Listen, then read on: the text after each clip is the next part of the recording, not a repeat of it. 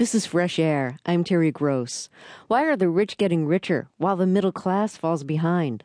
That's the question that Pulitzer Prize winning journalist David Cay Johnston sets out to answer in his book Free Lunch.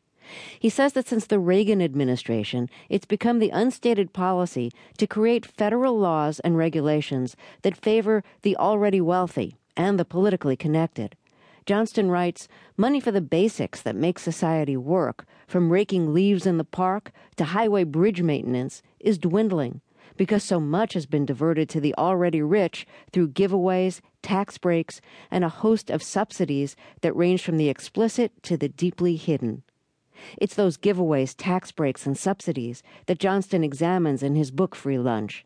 Johnston is an investigative reporter for the New York Times and has written extensively about taxes. David Cay Johnston, welcome back to Fresh Air. Before we look at some of the case studies in your book, um, make the larger point for us that you're trying to make about how, as you put it, free markets aren't really free, they're kind of rigged to benefit a select few. Well, you know, a generation ago, Ronald Reagan asked a question Are you better off than you were four years ago? And Americans said no.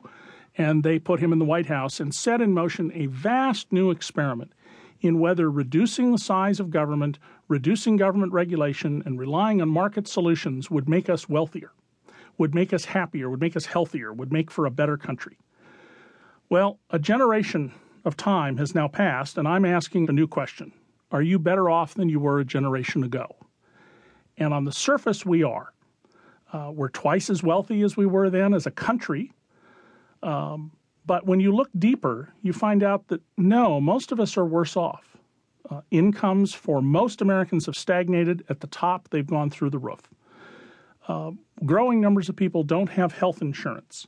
Fewer and fewer people have pension plans. More and more people are filing bankruptcy and are in debt and uh, are worse off. So the question I addressed was well, how did this happen? What fundamentally has been taking place in our society? And what I've done is examined a number of cases to show that the government has rewritten the rules to favor the already rich, the politically connected, and the powerful at the expense of everyone else. And in effect, is set up mechanisms that the government itself reaches into your pocket and gives money to rich people.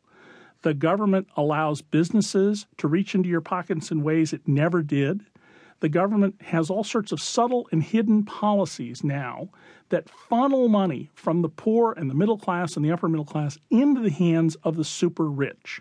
And that is at the core of what's happening in our society. Let's start with big box stores.